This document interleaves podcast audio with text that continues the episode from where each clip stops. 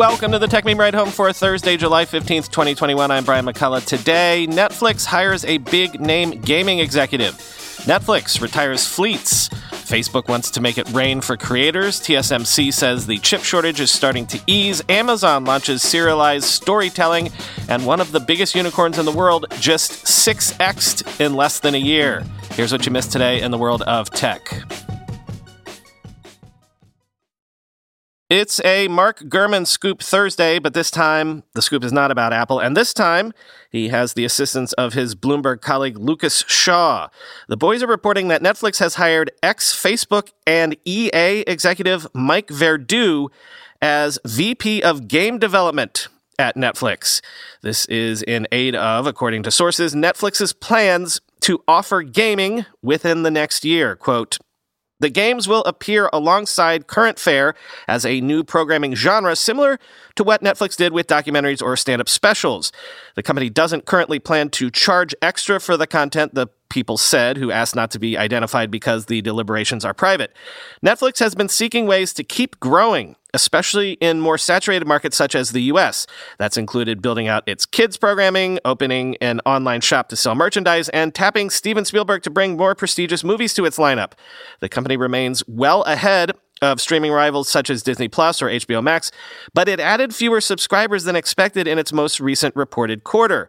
Pushing into games would be one of Netflix's boldest moves yet. In Verdu, the company has an executive who worked on popular mobile games at Electronic Arts, including titles in The Sims, Plants vs. Zombies, and Star Wars franchises. He also served as chief creative officer for Zynga between 2009 and 2012. Netflix will be building out its gaming team in the coming months, according to the person familiar with the matter. The company has already started advertising for game development related positions on its website. This feels like a significant event with broad ramifications across the video games landscape. Citi analyst Jason Bazinet wrote in a note on Thursday. He said Netflix's move creates, quote, obvious risks for larger game developers and publishers.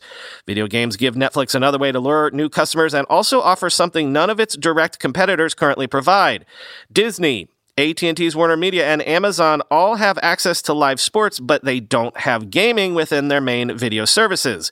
Ultimately, the move may make it easier for Netflix to justify price increases in coming years. Games also serve the purpose of helping market existing shows, end quote. One more note about this Verdu fellow his last two years at Facebook, he was the vice president of augmented and virtual reality content, i.e., he was the guy that got VR game titles onto the Oculus platform. So there's that wrinkle to this, too the VR AR wrinkle.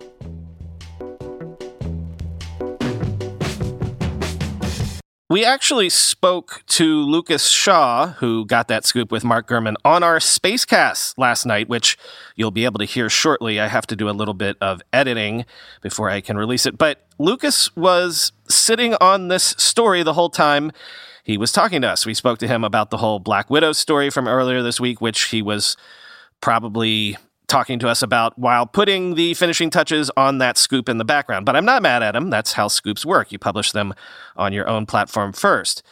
Anyway, we talked to Lucas about streaming, streaming wars. We talked a lot also about this.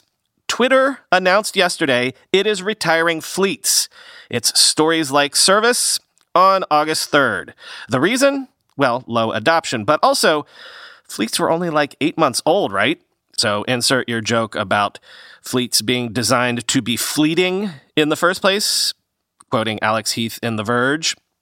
Starting on August 3rd, users will instead just see active spaces, Twitter's live audio chat rooms, at the top of their timelines. And the composer for traditional tweets will be updated with more camera editing features from fleets like text formatting and GIF stickers over photos. Twitter's decision to axe fleets is not just an admission that the feature didn't work, but that the company still hasn't figured out how to get people tweeting more.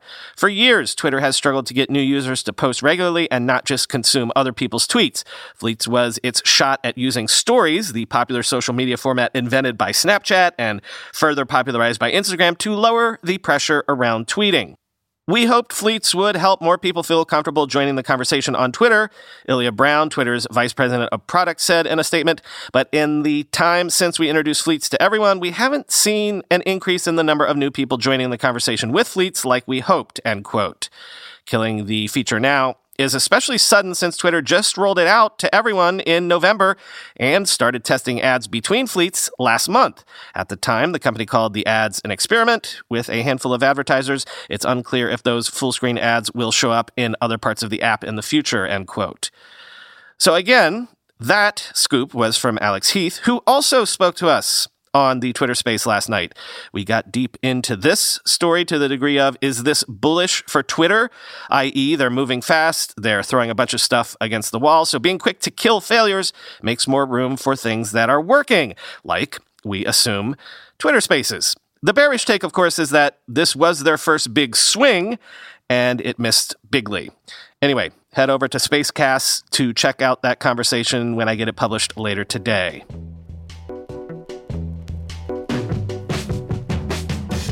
We also spoke last night about this. Mark Zuckerberg said yesterday that Facebook will pay $1 billion to creators by the end of 2022, and that creators can earn money using Instagram or Facebook tools or just by hitting certain usage milestones. So, making it rain for creators just like everyone else, but, you know, a billion dollars is a big round number. Quoting the New York Times, under Facebook's new program, which is invitation only for now, eligible creators will see alerts encouraging them to join the effort when they open the app.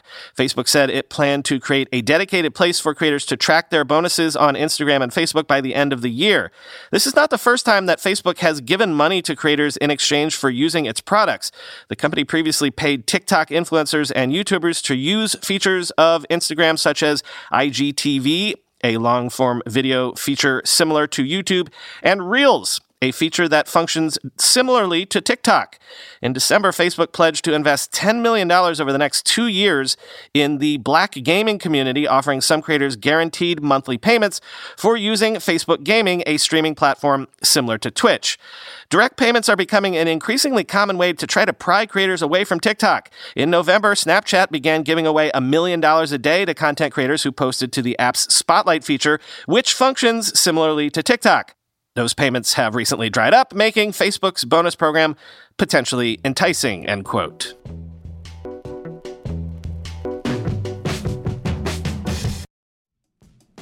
When you go through airport security, there's one line where the TSA agent checks your ID and another line where a machine scans your bag. The same thing happens in enterprise security, but instead of passengers and luggage, it's end users and their devices.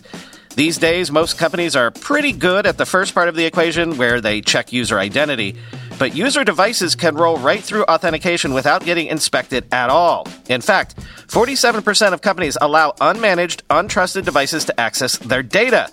That means an employee can log in from a laptop that has its firewall turned off and hasn't been updated in six months, or worse, that laptop might belong to a bad actor using employee credentials. Kolide finally solves the device trust problem. Kolide ensures that no device can log into your Okta protected apps unless it passes your security checks.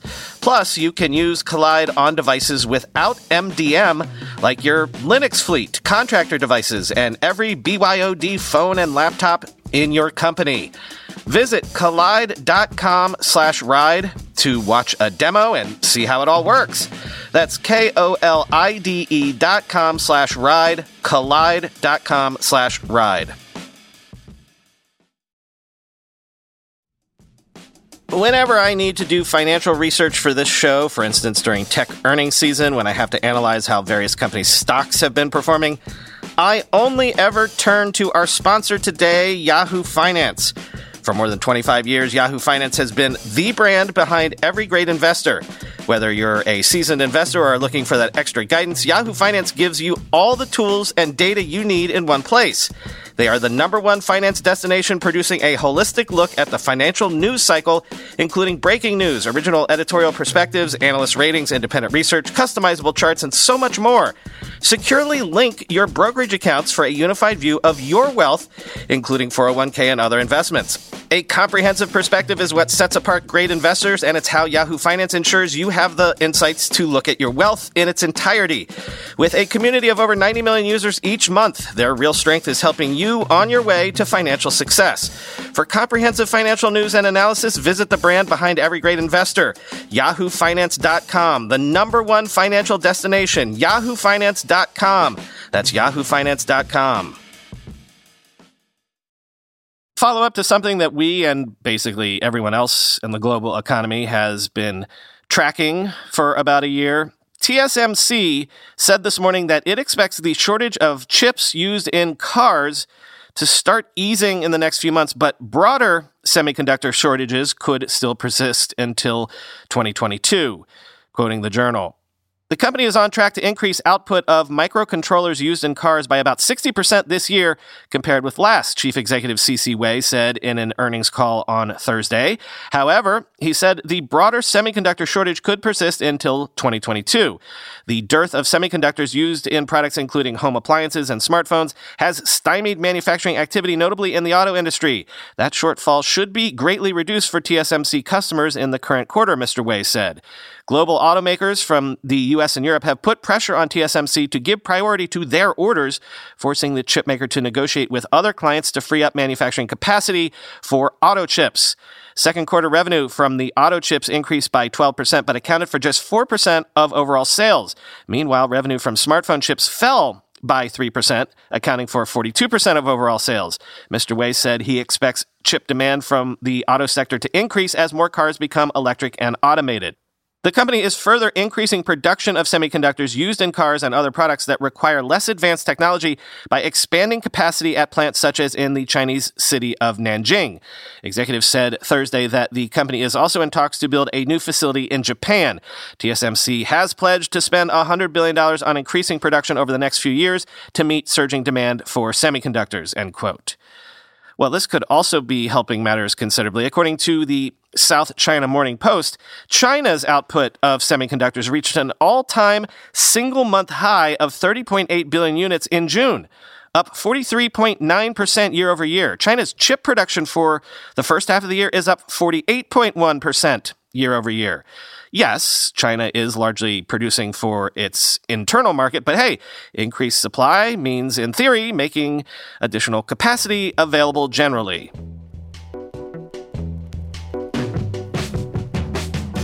Amazon has launched its Kindle Vella serialized story service on iOS and the web. This service lets you unlock episodic self published stories via in app purchases. Quoting Engadget.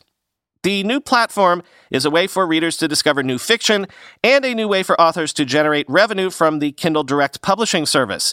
While the name might suggest otherwise, Kindle Vella isn't available on Amazon's Kindle e readers. Rather, you'll only find it on Amazon.com or the Kindle iOS app. No Android for now. To start with, the service will be limited to US based authors who publish stories in English. The serialized stories will run from 600 to 5,000 words per episode, with the first three offered for free. To see subsequent episodes, you'll need to pay for tokens, with prices ranging from $2 for 200 tokens up to $15 for 1,700 tokens. The latter will give you about 34 episodes, though prices per episode depend on the word count. The more words, the more you'll have to spend. Authors, meanwhile, will receive 50% of the revenue along with bonuses based on engagement with the app's social media style features. To that end, readers can follow stories to be notified of new episodes, leave a thumbs up for episodes they like, apply a fave for their favorite story of the week, provided they purchase tokens, and share on Twitter, Facebook, and other social media. To boost engagement, authors can speak directly to readers at the end of episodes to share story insights and behind the scenes content, Amazon wrote. Since Amazon opened Vella to authors three months ago, thousands of authors, according to Amazon, have published, quote, tens of thousands of Kindle Vella episodes across dozens of genres and micro genres, Amazon said, end quote. Finally, today, we've got a weekend interesting raise episode coming for you Ride Home Plus subscribers this weekend. But this just dropped this morning, and it's so eyebrow raising in size that I figured we'd mention it here and now. Revolut, is one of those European neobank slash super apps that lets you do everything banking, investing, currency transfer, and more all in one app. Revolut has raised an $800 million Series A from SoftBank's Vision Fund 2 and Tiger Global at a valuation of $33 billion. So it's eyebrow raising to see the Vision Fund and Tiger Global jointly leading around in anything instead of competing for rounds. But it's also eyebrow raising because Revolut was last valued at only $5.5 billion, and that was only a year ago, quoting TechCrunch. This makes Revolut the most valuable fintech out of the UK, as well as one of the biggest of the privately backed, scaled up startups, not just in Europe, but the world. It's also following in the footsteps of Klarna, the buy now, pay later startup out of Sweden, that is also diversifying into a wider range of other services for consumers and the businesses that integrate it. Klarna last month raised $639 million valued at just under $46 billion. Stripe in the US earlier this year raised at a $95 billion valuation. This latest Series E is being co led by SoftBank Vision Fund 2 and Tiger Global, who appear to be the only backers in this round. It comes on the heels of rumors earlier this month Revolut was raising big. Revolut last raised about a year ago when it closed out a Series D at $580 million. But what is stunning is how much its valuation has changed since then, growing 6x. It was valued at $5.5 billion last year. SoftBank and Tiger Global's investments are an endorsement of our mission to create a global financial super app that enables customers to manage all their financial needs through a single platform, said Nikolai Storonsky, Revolut's founder and CEO, in a statement. As a further point of reference, when Revolut reported financial figures for 2020 last month, it noted that it made $361 million in revenue in the fiscal year, a 57% increase versus 2019 revenue of $229 million. Gross profit in the period was $170 million last year, although it still operates at a net loss, with Q1 2020 racking up an adjusted operating loss of $76 million, with $277 million in operating losses for the whole of the year. In other words, the big money being placed down now and this big valuation are long term bets. Revolut now has over 16 million customers and sees over 150 million transactions per month. And the plan will be to bring on a wider range of services and promotions both to grow that base and to get its users putting more money and time into the app. That will also include exploring newer areas like insurance and a deeper dive into investing and trading, and likely a significant increase in credit services, which have been a big growth engine for other neobanks and financial tech companies. Revolut will also be doing more to build out its user bases in the US and India, it said, end quote.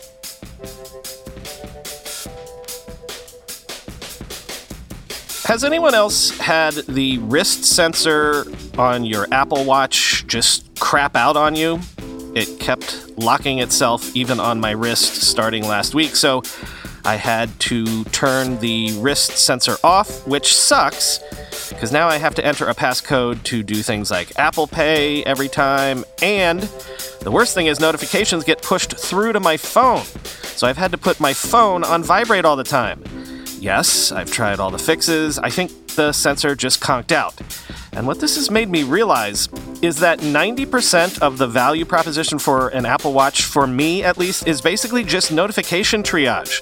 Like, I've realized how much my phone would be beeping and vibrating and blowing up all day now if I had never had an Apple Watch, and it's crazy to me that it is legitimately worth several hundred dollars just to put a gadget barrier between those notifications and me. But I have discovered that that's true. It's entirely worth it. Most of the value of an Apple Watch to me is like intercepting the notifications and setting timers, and that's basically it. Oh, and run tracking. I'm not kidding about that. I really am trying that couch to 5K thing, but even there, you kind of still need your phone with you. Anyway, it's sort of disheartening to realize that you're paying all this money for just what is seemingly a little thing until you realize it's not really that little a thing. But whatever. First world problems, right? Talk to you tomorrow. One, two, three, four. Those are numbers. But you already knew that. If you want to know what number you're going to pay each month for your car, use Kelley Blue Book My Wallet on Auto Trader. They're really good at numbers. Auto Trader.